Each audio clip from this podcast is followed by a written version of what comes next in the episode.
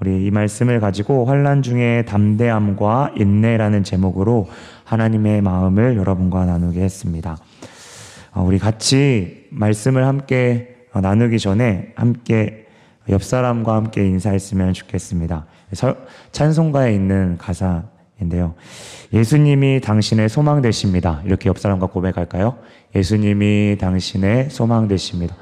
네, 우리 앞뒤로도 한번 인사할까요? 예수님이 당신의 소망 되십니다. 예수님이 당 소망 되십니다. 네.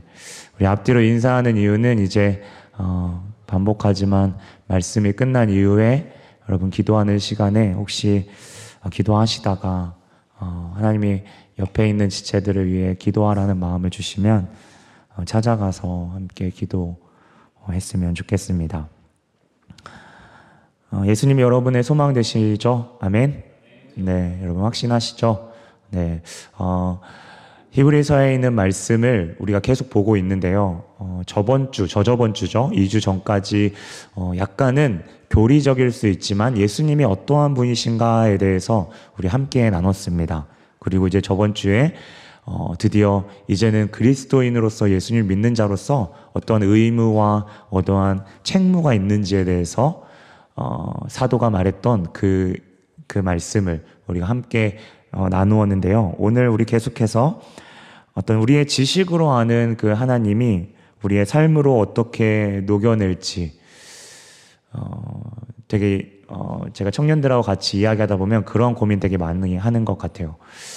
어, 삶에서 많은 겪는 그 어려움 가운데, 어, 내가 주일날 받은 그 은혜들을 내 삶 속에서 어떻게 녹여내고 내가 어떻게 버티며 그렇게 주님의 마음 따라 살아갈 것인지 여러분 다 고민할 줄 믿습니다. 그래서 이 말씀을 통해서 어, 구체적인 우리의 삶이 다 달라서 해답이 우리에게 확 잡히지 않을 수도 있어요. 그런데 하나님의 마음이 무엇인지 우리가 좀 조심스럽게 그분의 마음을 좀 헤아리고 그렇게 같이 듣는 시간이 되기를 주님의 이름으로 부탁드립니다. 오늘 특별히 말씀 가운데 담대함과 인내함을 가져야 된다, 견지해야 된다라는 이야기를 좀 여러분과 나누려고 하는데요. 먼저 그 환란의 상황을 구체적으로 오늘 성경이 어, 묘사합니다. 바로 그리스도를 믿음에서 완전히 떠나는 이 배도에 대해서 이야기하는데요. 이것은 단순한 죄가 아니라 예수님을 친정으로 믿었다가 이제는 예수님을 완전히 떠나서 이제는 적극적으로 예수님을 박해하는 것을 바로 성경은 오늘 배도하는 모습으로 그리고 있습니다. 오늘 성경을 보게 되면 오늘 성경의 짐짓 이라는 이야기 이렇게 한글 성경에 나와 있는데요. 영어 성경에 보니까 이 뜻이 고의적이다. 헬라어 원어로 보니까 자원하여 기꺼이 저지르다라는 의미를 가지고 있습니다. 예수님을 배격하는데 자원하여 기꺼이 그렇게 나아가는 그러한 모습을 오늘 어, 보이고 있죠. 하나님 완전히 의도적으로 버리고 등지는 모습입니다. 어, 이러한 죄는 우리가 생각할 수 있는 어떤 베드로가 예수님을 부활, 부인했던 우발적인 어떠한 죄라는 조금 다른 죄입니다. 또한 잠시 무지하여서 이단에 빠졌다가 나왔던 그러한 죄와도 다릅니다. 이 죄는 선택적인 의지로 자원하여 자신의 마음 깊이 살아계신 하나님을 등지는 마치 최초의 그 아담이 선악과를 따먹은 것과 같은 어떤 능동적이고 적극적인 죄를 이야기하는데요. 사실 이러한 죄는, 죄에 대한 기준은 어, 목사인 제가 이렇게 이야기한다고 해서 어떤 그 기준이 있는 것이 아니라 주님께서 그것들은 정확히 어, 그 모습을 알고 계십니다. 그래서 우리가 이 성경을 볼 때, 아, 이거는 우리와는 좀 먼 이야기가 아닌가라고 이야기할 수 있지만, 그러한 안심에서 우리가 철저하게 일어나서 주님께 철저하게 순종하고 하나님께 어떻게 나아가는지 또 이러한 죄를 범지 않기 위해서 우리는 강구해야 됩니다. 왜냐하면 이러한 배도는 이런 작은 죄를 허용하면서 이게 계속 생기기 때문이죠. 주님을 떠나는 거, 어, 적극적으로 떠나는 거, 사실 상식적으로 우리 안에서 저는 이 말씀을 처음 봤을 때, 어, 이렇게 할 수 있을까라는 생각을 하게 되는데요. 어, 주님을 이렇게 떠나는 그 모습의 죄의 점진성에 대해서 어, 조금 오래됐지만 삼손의 이야기를 가지고 여러분과 좀 나눴던 기억이 있습니다. 그렇죠? 삼손이 처음부터 이런 것들을 허용했다기보다는 삼손을 우리가 기억해 봤을 때 처음에는 그 머리를 어떻게 했죠? 어, 처음에는 그렇죠? 처음엔 머리를 한 게 아니라 밧줄로 이렇게 그쵸 묶었죠. 그리고 두 번째는 새 밧줄로 묶었습니다. 사실 그것은 그 전장에 삼손이 이미 끊어본 경험이 있었던 겁니다. 어, 그렇죠. 그 유혹 가운데 자기가 이길 수 있다고 생각한 거죠. 자기 힘이 계속 들어가는 겁니다. 그리고 세 번째는 이제 배틀체의 머리를 일곱 가지로 따았죠. 어, 머리카락이라는 힌트는 줬지만 설마 했는데 그 유혹 가운데서도 어, 유혹을 넘어갔는데도 불구하고 그 배틀체에 그게 부서지면서 그저 여전히 힘을 가지고 있죠. 인간의 죄가 이러한 점진성을 가지고 있다는 것을 여러분과 삼손을 통해서 좀 나눴는데요. 이 배도도 마찬가지 있는 것 같습니다. 처음부터 주님을 완전히 떠나거나 능동적으로 부인하거나 그러지는 않는 것 같습니다. 마치 누룩과 같이 건물에 금이 가는 것처럼 하나하나 허용하는 겁니다. 그런데 하나님이 주시는 심판이 없는 거예요. 즉각적인 심판이 없는 거죠. 그래서 어? 뭐 이 정도는 괜찮은 건가? 어느 순간 내 마음 가운데 합리화라는 그 싹이 트는 겁니다. 어, 그래. 이 정도까지는 괜찮나 보다. 라고 이제 나아가는 거죠. 그러다가 어느 순간 하나님이 없는 것을 어느 순간 우리도 완전히, 어, 그렇게 주장하고 하나님 완전히 배격하는 그러한 모습을 우리가 기억해 볼 때에 이 배도가 우리와 완전히 떨어져 있는 어떤 이야기가 아니라 우리가 우리의 자신을 계속해서 주님께서 조명해 주시기를 성령께서 조명해 주시기를 우리가 간절히 바래야 될 것입니다. 이런 죄에 대해서 오늘 성경이 맹렬한 불에 타게 될 것이다 라고 이야기합니다. 이 성경을 말씀을 보게 되면서 레위기 10장에 있는 그 나답과 아비후라는 그 아론의 두 아들들이 저는 생각이 났는데요. 어, 하나님이 원하시는 그 제사 가운데 하나님이 끄지 말라고 하는 그 어, 소중한 그 불이 있었습니다. 그 등잔대에 불을 밝히는 건데 그것이 제대로 제가 보기에 성경이 완벽하게 이야기하고 있지는 않지만 그거에 대한 것들을 하나님을 두려워하지 않는 경외하는 마음이 없었던 것 같아요. 그래서 그것들을 소홀히 했고 얼른 다른 불이 그 기름이 떨어질 때 다른 불을 채우려고 했는데 그것이 하나님 보시기에 악했기 때문에 그 자리에서 즉사하게 됩니다. 하나님을 경외하는 마음을 우리에게도 오늘 성경 기자는 타도는 우리에게 묻고 있습니다. 우리 한번 곰곰이 생각해 봅시다. 여러분은 하나님을 두려워하고 있습니까? 이 두려워하는 것은 무서워하고 단순히 그런 것을 떠나서 하나님이 어떠한 분이시고 내가 누구인지에 대한 정체성을 아는 데서부터 시작합니다. 그리고 하나님을 경외하는 마음, 내가 주님께 두렵고 떨림으로 주님 앞에 매 순간 내가 나아가고 있는지 주님은 오늘 히브리 사도를 히브리서의 사도를 통해서 오늘 우리에게 묻고 계십니다. 어, 오늘 사도는 우리에게 이유 없는 두려움을 주려고 이런 말을 한 것이 아닙니다. 저번 주에도 나눴던 부분인데요. 혹시 여러분 가운데 나는 하나님을 믿겠다고 했으니까 하나님이 어떻게 하든지 나의 영혼을 구원하실 거야. 라고 혹시 여러분 가운데 오해하시는 그러한 분이 계십니까? 교만한 마음 가운데 어차피 나 하나님 믿었으니까 어떻게든 그분이 끌고 가시겠지. 사도는 이에 대한 생각을 방지하기 위해서 조금 강하게 이야기합니다. 우리가 주님을 사랑하고 순종하고 따른다면 절대 악한 생각이나 교만한 생각이 들 때 안심하거나 타협하지 않을 것이라 오늘 이야기합니다. 오직 우리를 사랑하셔서 우리를 구원하시는 그 하나님, 예수의 피로 우리를 깨끗하게 하시고 오늘도 자격 없는 주님께 나아갈 수 없는 그 어떠한 자격도 없는 우리에게 우리를 그냥 거룩하다 말씀하시고 그렇게 우리가 진실되게 주님을 더 알아가고자 그 한 마음 있을 때에 우리의 모습은 세리와 같이 조금은 주님 앞에 달아가기에 부끄러울지라도 마음으로 중심으로 주님 앞에 나아가려는 그 마음을 주님은 더 잘 알고 계신다는 사실입니다. 그래서 우리가 그 구원의 길 가운데에 두렵고 떨림으로 나아가야 되는 것이죠. 어떤 분들은 이렇게 이야기합니다. 구약시대 하나님은 좀 무서운 분이시다.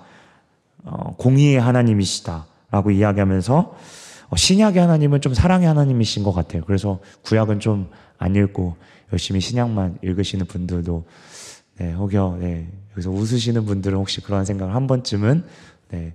옆 사람 쳐다보지 않으셔도 돼요. 네. 네. 네. 그렇죠. 그런 생각을 가질 수 있잖아요. 제가 그랬거든요. 어릴 때. 그렇죠.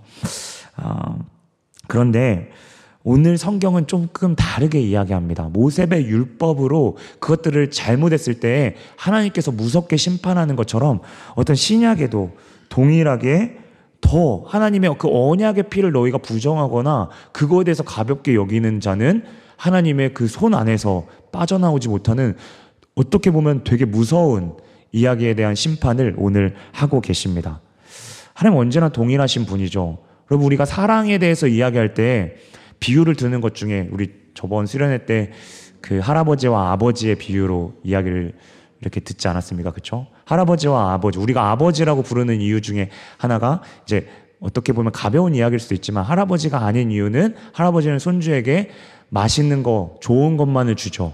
근데 아버지는 이 아들이 잘못된 길을 갈 때에는 때로는 따끔하게 이야기하고 그 마음의 근저, 가장 밑바탕에는 사랑을 가지고 나아가는 그 아버지를 우리가 어, 그려봤을 때 하나님을 욕되게 하거나 그 아들의 언약의 피를 가볍게 여기고 멸시하고 완강하게 거부하는 자들은 하나님께서 그에 따른 심판을 분명히 하고 하겠다는 오늘 이야기를 하십니다. 어쩌면 하나님은 이것에 대해서 너희가 꼭 이 심판에 가야 된다라고 이야기하는 것보다는 이 심판이 그렇게 무섭다는 것을 우리에게 역설적으로 이야기하면서 너희들 그곳 가운데 가면 안 돼. 너희들 절대 이 행동을 해서는 안 돼. 라고 부모의 마음으로 오늘 강하게 말씀하시는 그 아버지의 말씀 마음으로 말씀하시는 하나님의 마음을 우리는 생각할 수 있습니다. 그래서 만약 예수 그리스도의 주대심을 가볍게 여기거나 그분의 권위와 명령을 가볍게 여기고 무시한다면 그 형벌은 어떠한 형벌보다 무섭다고 오늘 성경은 분명히 이야기하고 있습니다. 조금 더 우리의 측면에서 말한다면 주님이 싫어하시에도 불구하고 그렇게 주님의 그 거룩함을 아는데도 자꾸 그 거룩함을 아는데도 불구하고 계속 우리의 정욕대로 살아가는 것. 그리고 그렇게 무디어 가는데도 불구하고 아무런 조치도 취하지 않고 우리가 하나님 앞에 하나님을 그저 외형적으로 그냥 그저 그렇게 주님을 주님에게 주님이 어, 예배의 자리를 그냥 그렇게 참석한다든지 그렇게 나아갈 때에 어, 우리는 그 영적인 무감각을 가장 주의해야 되고 그러한 우리가 영적인 수술대로 우리가 가장 돌이켜야 되는 그때임을 오늘 성경은 강력하게 이야기하고 있습니다. 예수님을 만약 우리의 마음 가운데 그렇게 말, 그렇게 직접적으로 생각하는 사람은 없겠죠. 하지만 어느 순간 인정하기 싫지만 내 마음 가운데 예수님을 하인처럼 어떠한 내 기도를 응답해주는 사람으로 인식하거나 예수님의 피를 가볍게 여겨서 그 값싼 대가로 값을 그 무게를 달 수 없는 그 값비싼 그 예수 그리스도의 피를 우리가 가볍게 여기는 그 경멸하게 여긴 그 부분에 있어서 하나님은 분명한 경고를 오늘 말씀 가운데 하고 계십니다. 그래서 신앙에서는 회색지대가 없는 것이죠. 이사야 66장 2절에 이렇게 말합니다. 무릇 마음이 가난하고 심령에 통회하며 내 말을 듣고 떠는 자, 그 사람은 내가 돌보려니와. 아멘. 하나님은 그렇게 하나님께 가난한 마음으로 주님, 제 모습 이런데 제가 주님 앞에 감히 나아갈 수 있겠습니까? 하지만 주님 앞에 정직한 모습으로 하나님 살려주십시오. 하나님 저에게 기회를 주십시오. 마치 세리와 같이 하나님 앞에 나아가는 그 자를 내가 너를 돌보겠다 라고 말씀하고 계십니다. 주님 이렇게 말씀하실 때 우리가 어떻게 나아가야겠습니까? 10편 17편 5절에 이렇게 이야기합니다. 나의 걸음이 주의 길을 굳게 지키고 실족하지 않게 하옵소서. 하나님 나를 불쌍히 여겨 주십시오. 내가 더 이상 주님 앞에 더 멀리 떠나가지 않도록 나의 마음을 붙들어 주십시오. 나의 걸음이 주의 길을 굳게 지키고 실족하지 않게 하소서. 우리가 엎드려야 될 이유가 바로 여기에 있습니다. 부디 우리의 무뎌진 마음이 주님의 말씀으로 온전히 수술되기를 우리는 주님 앞에 온전히 강구해야 될 줄 믿습니다. 이러한 그리스도인들에게 수많은 유혹들이 찾아옵니다. 때로는 이러한 과정이 너무 힘들어서 우리가 갈라디아에서도 봤는데요. 외형적으로는 주님을 따랐던 그런 사람들. 하지만 어느 정, 어느 순간 계속해서 회개하고 회개해도 똑같은 죄를 또 짓는 거예요. 또 벗어나는 거죠.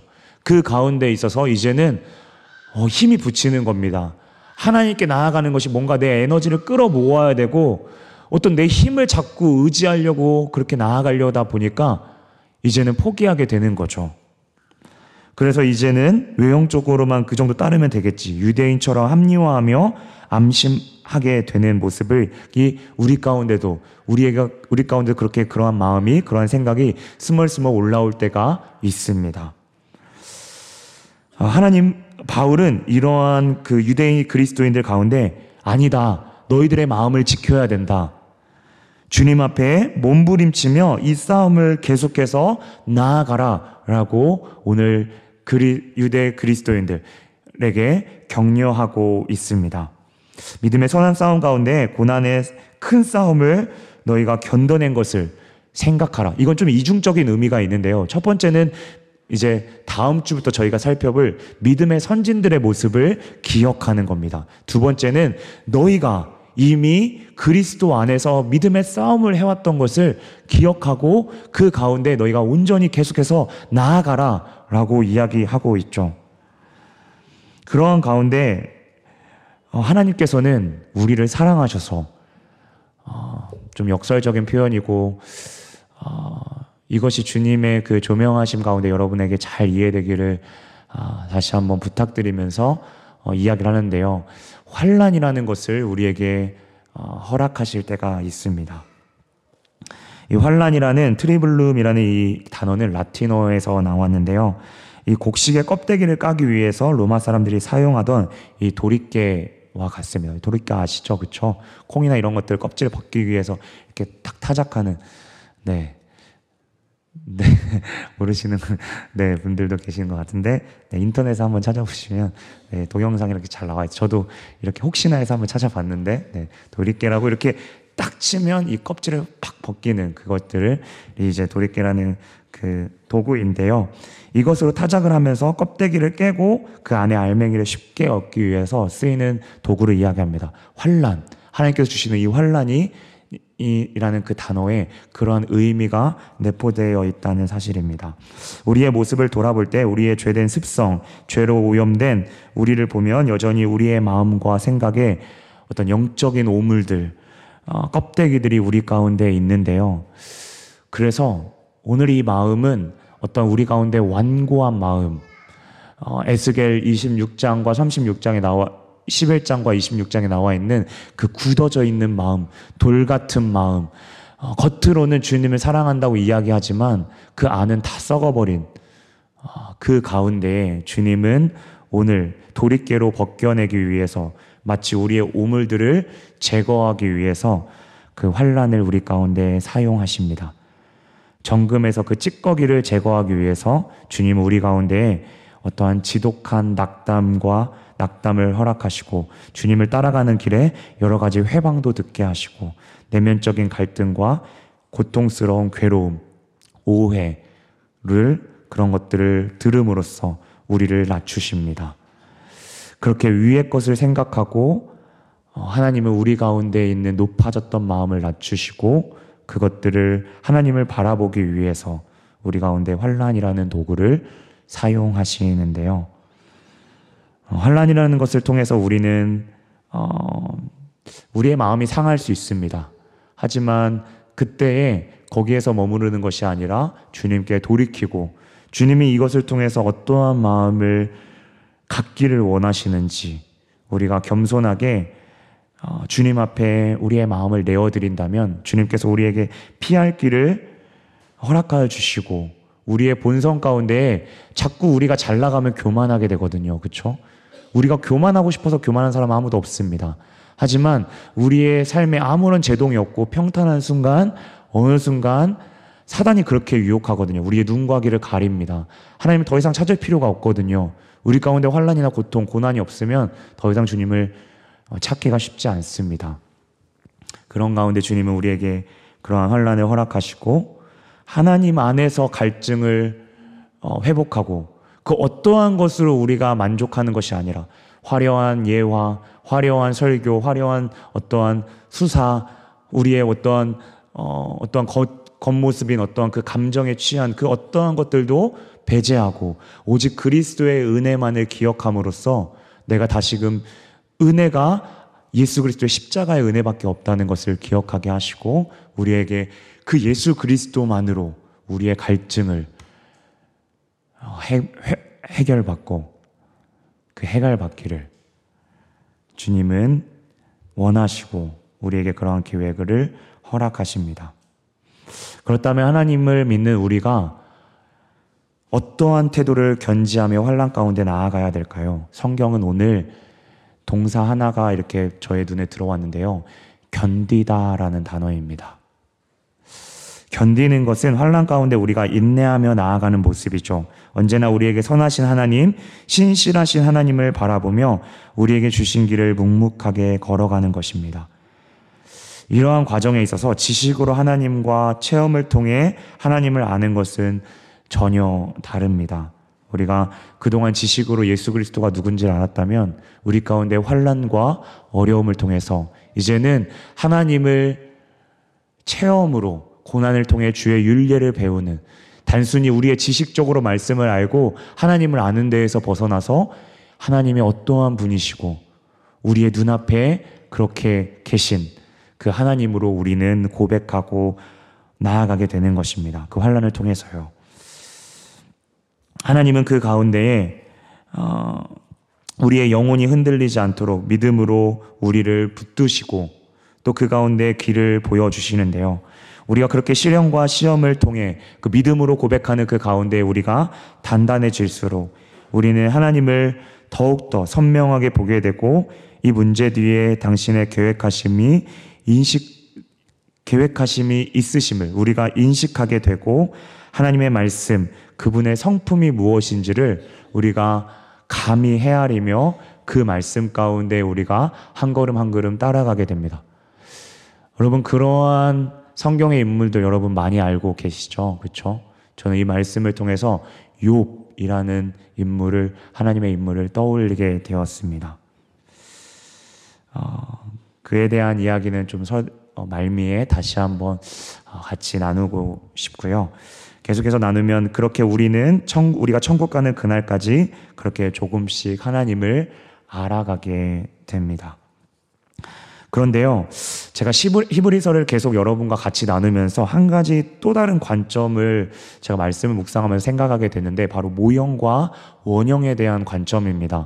단순히 하나님께서 우리에게 환련을 주시는 것을 극복함으로써 하나님이 도와주시는 데에서만 그치는 것이 아니라 원형 대신 예수 그리스도를 생각하는 데까지 우리의 사고를 확장시키시고 조금 더 어, 깊은 이야기일 수 있지만 예수 그리스도의 그 질고가 어떠한 것인지를 우리가 당하는 그 고난, 그 환란을 통해서 맛보게 하시고 감히 우리가 가늠할 수 없는 예수 그리스도가 우리에게 더 조금 더 가까이 우리에게 인식되어질 수 있도록 마치 부모님이 아이에게 그러한 것들을 알려주는 그 모형을 통해서 아직은 추상적인 개념을 알지 못하는 그 아이에게 모형을 알려주듯이 어쩌면 하나님께서 이러한 환란을 통해서 하나님의 마음과 예수 그리스도가 어떠한 분이신지 아, 히브리서 12장 3절에 너희가 피곤하여 낙심하지 않기 위하여 죄인들이 이같이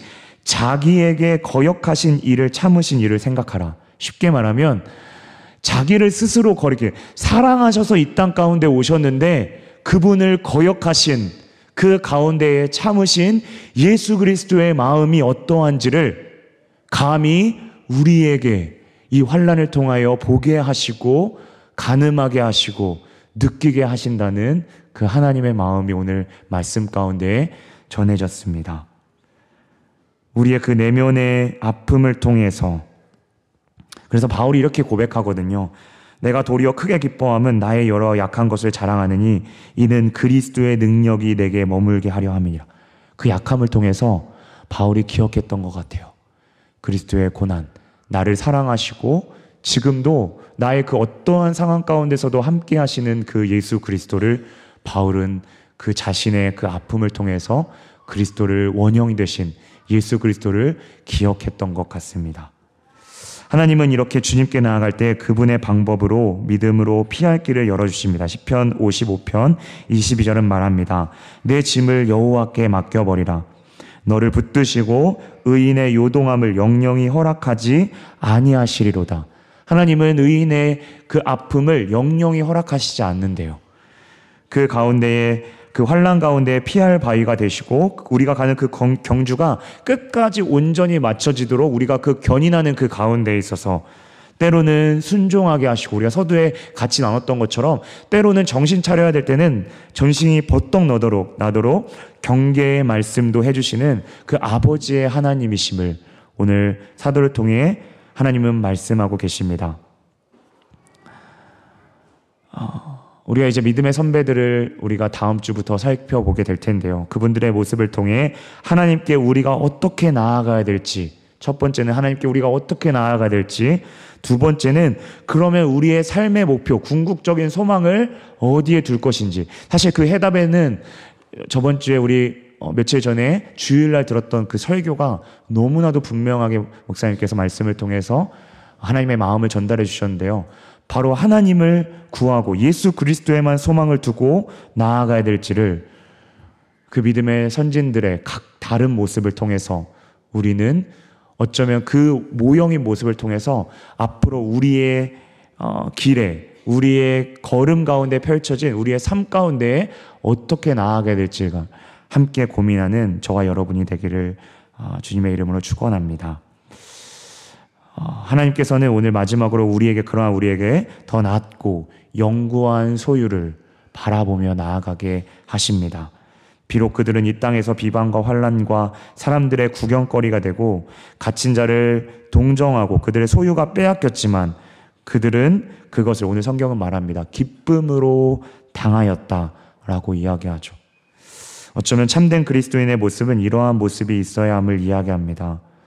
제가 아까 전에도 같이 나눴던 것 같은데요. 내 삶에서 아무런 것이 없고 내 삶이 세상 사람들에게도 나아가도 아무런 어, 그러한 부딪힘이 없다는 것은 사실 우리가 어떠한 색깔을 갖고 하나님이 원하시는 신앙의 색깔을 갖고 있는지를 어, 불편한 이야기일 수 있지만 우리는 점검해 봐야 합니다. 영적인 무감각이 있을 수 있고 나는 평강이라고 누리고 있지만 어떠한 그리스도인의 색깔도 드러나지 않는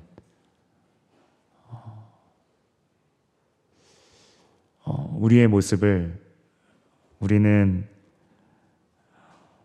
주님 앞에서 어, 정직하게 우리의 마음을 내 보여야 될 줄 믿습니다. 때론 이런 이야기를 예수 그리스도의 이야기를 할 때, 세상 사람들 이야기할 때 모욕을 당하거나 뭐 귀한 대접까지는 바라지 않더라도 우리의 자존심과 명예를 사정없이 깎아내릴 때 우리는 어, 참기가 너무 힘듭니다. 제가 군대에 있었을 때 저를 도발하려고 하는 건지 모르겠는데 제 앞에서 성경을 찍더라고요. 순간 생각을 했습니다. 계급장을 떼고 한번 해야 되나. 성경은 저에게 그동안 정말 하나님 그 자체로 저는 생각되어졌거든요. 네. 순간 짧은 순간 동안 기도했던 것 같습니다. 그때 하나님께서 주셨던 마음은 참 감사합니다. 제 생각으로 절대 나올 수 없는 생각인데 그 스테반 집사님의 그 돌로 맞는 그 순교의 장면이 그 머릿속에 카메라처럼 이렇게 그림이 이렇게 스쳐 갔는데요. 하나님을 모독하는 것, 조롱하고 비판할 때 어, 이스라엘 백성들은 그래서 그러한 메시아를 꿈꿨던 것 같습니다. 군사적으로 우리를 그렇게 모독하는 저 로마 사람들의 콧대를 납작해 줘야겠다. 그런데 여러분 역사적으로 그러한 사실 여러분 더 잘 알고 계시죠? 콜로세움에서 어, 사자의 밥이 되고 십자가에서 화형이 돼가는 그 장면 가운데 복음은 더 편만하게 더 넓게 퍼져나갔습니다. 그래서 그러한 모욕을 당할 때 고린도전서 우리가 13장에 있는 말씀에 사랑으로 어떻게 내가 나아갈 수 있을까? 이것까지 내가 참아야 될까라는 생각이 그러한 마음이 있을 때에 하나님은 그때마다 주님을 더 바라보게 하시고 주님의 그 낮아지심을 보며 십자가 앞에 미움과 조롱과 조속 가운데 그것을 온전히 참으사 부끄러움을 개의치 않으신 그분을 묵상할 때 우리는 어떠한 혈육으로 어, 혈기 있게 그렇게 나아가는 것이 아닌 주님이 원하시는 마음이 무엇인지를 다시금 기억하고 그에 따른 행동으로 나아가게 되는 것 같습니다. 여러분, 영구한 소유가 무엇일까요? 성경은 그것이 눈에 보이고 우리의 생각으로 가늠할 수 있는 것이 아님을 이야기합니다. 마치 그림자처럼 이야기하죠. 분명한 것은 그리스도로 인한 부요는 사탄도 이해하지 못하는 영원한 소유입니다. 그렇게 생각해 볼 때, 어, 우리 가운데 살아계신 하나님, 우리를 위하여 십자가를 개의치 않으신 그리스도의 사랑, 성령의 위로하심, 영생과 같은 그러한 우리에게 귀한 선물은 그 어떠한 것도 사단도 그것을 더럽히거나 쇠하거나 썩지 않게 하는 그 영원한 기업임을 우리에게 이야기합니다. 그래서 그러한 소유는 우리의 세상의 가치보다 더 크고 그 어떠한 세상의 가치보다 더 큰 상급임을 이야기합니다. 여러분, 우리가 가지고 있는 옛날에는 이러한 설교 되게 많이 들었던 것 같아요. 초등학생에는 저는 가능하다고 봅니다. 천국 가면 금은 보화가 이렇게 있을 거다. 저 계시록의 새 예루살렘에 표현하며 이렇게 홍보석과 뭐 여러 가지 보석이 있잖아요. 네. 우리의 눈높이로 그 시대의 인간의 눈높이로 우리에게 보여주신 어떤 모형적인 그림이라 생각합니다. 그 상급은 우리가 감히 측량할 수 없는, 측정할 수 없는 것이죠. 여러분, 만약에 우리에게, 우리 눈에 가치 있는 것이 천국에 있는 상급이라고 한다면,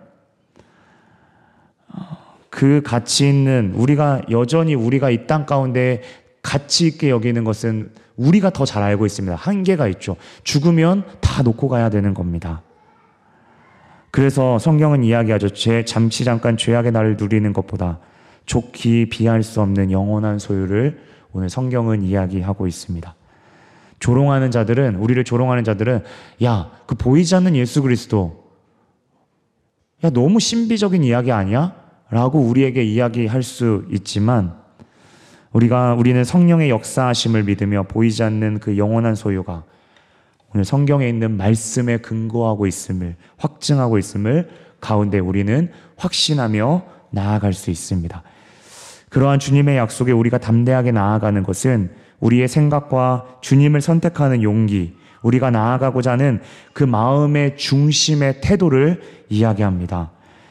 그러한 면에서 영구한 소유는 환란 가운데서도 정, 절망하지 않는 하나님이 주신 우리에게 허락하시는 용기죠. 우리가 앞으로 우리의 삶 가운데 있어서 하나님을 붙잡기 힘든 그 상황 가운데 있어서 하나님께서 주시는 이미 주셨던 그 사랑을 기억하며 오늘 기억이라는 단어가 나오는데요. 기억하며 하나님 앞에 다시금 나아가는 것. 그래서 이러한 상이 우리에게는 역설적으로 공로가 공로를 따른 우리의 어떠한 것을 땅에서 마치 뭘로 비유할 수 있을까요? 환전과 같이 우리가 이 땅에서 수고했던 것들이 마치 그 환율로 환전돼서 우리의 공로가 마치 그 상급인 것처럼 이해해서는 절대 안 될 것입니다. 왜냐하면 그렇게 되면 그리스도의 그 공로, 십자가의 공로가 흐려지기 때문입니다. 그러면 오늘 이 상급을 우리는 어떻게 큰 상급이라고 이야기하는데 우리가 어떠한 관점, 우리의 어떠한 마음으로 붙잡고 나아가야 할까요? 창세기 15장 1절에 상에 대해서 하나님은 이렇게 모형적으로 어떤 부분적으로 보여주십니다. 아브라함아 두려워 말라. 나는 너의 방패요. 너의 지극히 큰 상급이라. 하나님 자신이 큰 상급이라 이야기하고 계십니다. 내가 한 공로가 아니라 하나님 그 자신이 우리는 가늠할 수 없죠. 여러분 어떨 때 가장 기분 좋으세요? 남들에게 칭찬받을 때 기분 좋지 않으세요? 그런데 남들의 내가 존경하는 사람 정도가 아니라 하나님보다 크신 분이 있으십니까? 아니죠. 하나님, 하나님이 그 하나님이 우리 가운데에 성경의 많은 부분에 이야기하고 있는데요. 자라, 자라였다. 충성된 종아. 여러분, 우리가 가늠하기에는, 아, 그거, 그 정도가 하나님이 우리에게 주시는 큰 상급일까? 라고 생각할 수도 있는데, 우리가 조금 더 우리가 우리의 관점에서 어린아이가 아까 전에 계속 이야기하지만 우리가 보는 그 크신 하나님께서 우리에게 사랑하는 아들아, 사랑하는 딸아, 그 환란 가운데에 잘 버텼다. 그래도 너가 그 끝까지 나를 붙들었던 그 마음, 내가 저 잘한다. 여러분, 어쩌면 저는 가늠하기에 하나님 자신이 오늘 상급이라고 말씀하셨다면 그분께서 우리에게 해주시는 그분 자체의 관계를 그 사랑을 누리는 것이 우리에게 그 무엇보다 큰 상급. 이거는 금과 은과 그 어떠한 것으로 그 장식, 어떠한 우리의 가치 있는 것보다 더 큰 하나님의 사랑이지 않을까 감히 아, 생각해 봅니다. 그 가늠할 수 있는 없는 은혜를 기억하며 우리에게 때로는 우리 눈앞에 열매가 보이지 않더라도 우리의 모습 가운데에 그러한 모습이 아, 보이지 않더라도 오늘 성경은 마지막으로 너희가 그 가운데 인내의 열매를 바라보며 나아가라 라고 말씀하고 있습니다.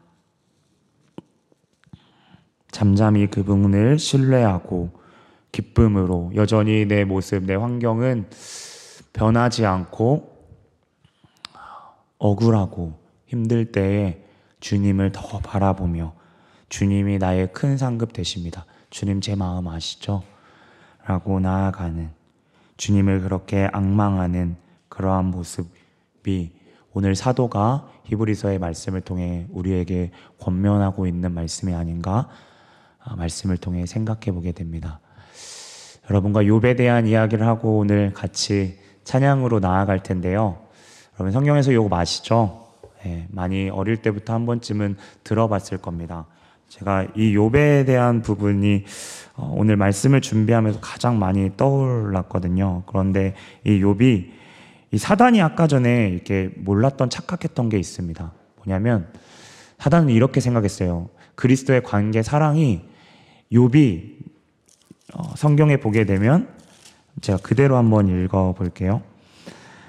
어, 주께서 그의 그와 그의 집과 그의 모든 소유물을 울타리로 두심 때문이 아니니까 주께서 그의 손으로 하시는 바 복되게 하사 그의 소유물이 이 땅 가운데 넘쳤음이니라. 그러니까 사단은 이렇게 생각한 겁니다. 내가 그의 소유물을 어, 취하면 하나님을 떠난다고 생각했죠. 그런데 어, 욥은 21절에 보게 되면 내가 모태에서 알몸으로 나왔사온즉 또한 알몸이 그리로 돌아가올지라 주신 이도 여호와시요 거두신 이도 여호와시니 여호와의 이름이 찬송을 받으실지어다. 욥이 그리고 29, 22절에 보면 이 모든 일에 욥이 범죄하지 아니하고 하나님을 향하여 원망하지 아니하니라. 어, 욥은 알았던 것 같습니다. 이 환란 가운데 주님을 붙잡고 그가 물론 3장부터 쭉 보면 자기의 생일을 저주하거나 그러한 모습을 보게 되지만 적어도 하나님을 저주하진 않았어요. 1장의 1절부터 보게 되면 요셉 욥이 어떠한 잔치 가운데서도 계속 그 거룩함을 유지하기 위해서 매일 예배를 드렸습니다. 그런데 이러한 욥도 고난을 통해서 정말 아, 그동안 정말 많은 고통이 이 욥의 탄식 가운데 정말 어, 계속 나오는데요. 그러면서 어, 욥기 38장부터 하나님이 어떠한 분이신지를 이야기하죠. 네, 하나님의 그 크심을 이야기합니다. 그러면서 그것들을 다 듣고 난 욥이 이 교난을 터널을 뚫고 간 욥이 이렇게 고백합니다. 42장 5절에 내가 죽게 대하여 그동안은 귀로 듣기만 하였사오나 이제는 눈으로 주를 배움나이다. 어, 하나님이 주시는 이 환란 어쩌면 어, 그 가운데 인내함 어쩌면 저조차도 잘 이 부분에 대해서 경험 충분히 경험하지 않고 이야기 어, 하는 것 같아 말씀을 준비하면서 참 이 부분 때문에 하나님 앞에 많이 기도했던 것 같습니다. 주님 제가 이거를 감히 전할 수 있을까요? 아, 그런데 주님께서 이런 마음을 주셨던 것 같습니다. 우리 가운데 계속해서 그것들을 훈련시키시고 연습시키시고 만약 하나님께서 우리가 우리가 생각하지 못하는 그런 환란을 우리에게 허락해 주실 때 하나님 돌이킬 수 있는 주님 앞에 엎드릴 수 있는 기회를 허락해 달라고 그렇게 기도하는 것이 어쩌면 우리 가운데에 주님 앞에 정직하게 나아가는 태도가 아닌가 생각하게 되는데 우리 함께 찬양하면서 나아가겠습니다. 주가 보이신 생명의 길 우리가 찬양할 텐데요. 어,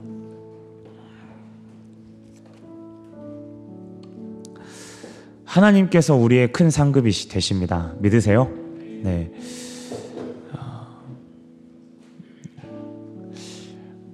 여러분 안심할 수 없는 것 같아요. 제가 처두에 서두에 배도에 대해서 이야기하면서 이 죄의 점진성을 여러분과 나눴는데요.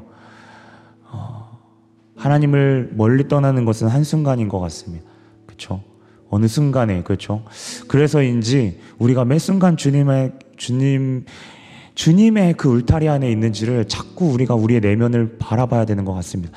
신앙생활을 오래 했고 외적인 모습이 홀리하거나 교회를 오래 다녔다고 그렇죠? 많은 훈련을 받았다고 해서 저는 저조차도 생각해 봤을 때 제 모습을 봤을 때 전혀 그렇지 않다는 것을 여러분에게 확실히 이야기하고 싶습니다.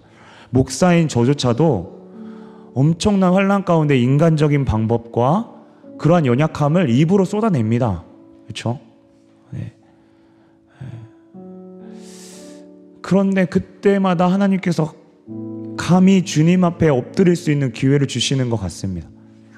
저는 바라기는 평생에 제가 죄 짓지 않고 살기는 당연히 이거는 힘들지만 당연히 힘들죠. 그래서 돌이킬 수 있는 기회만 주신다면 참 그것이 얼마나 은혜일까라는 생각을 오늘 말씀을 준비하면서도 그런 말씀을 좀 생각해 봤는데요. 완벽한 걸 주님이 요구하시지 않는 것 같습니다. 우리가 어떻게 돌이켜야 될지, 우리의 내면을 주님 앞에 어떻게 향해야 될지를 계속 묵상하게 하시는 것 같습니다. 그리고 다 안다고 생각했을 때 선줄로 생각하는 자는 넘어질까 주의하라. 오늘도 주님이 우리에게 말씀하십니다. 시간 주님께 우리의 마음을 내어드립시다. 우리의 깊숙한 우리의 패부까지도 다 아시는 그 하나님께 하나님 저의 모습이 이렇습니다. 주님 더 잘 아시죠. 주님 이 시간 주님 앞에 나아가기를 소망합니다. 주님 저를 불쌍히 여겨 주십시오. 우리 마음으로 같이 한번 고백하며 나아가도록 하겠습니다. 같이 찬양하며 나아갈까요? 주가 보이신 생명의 길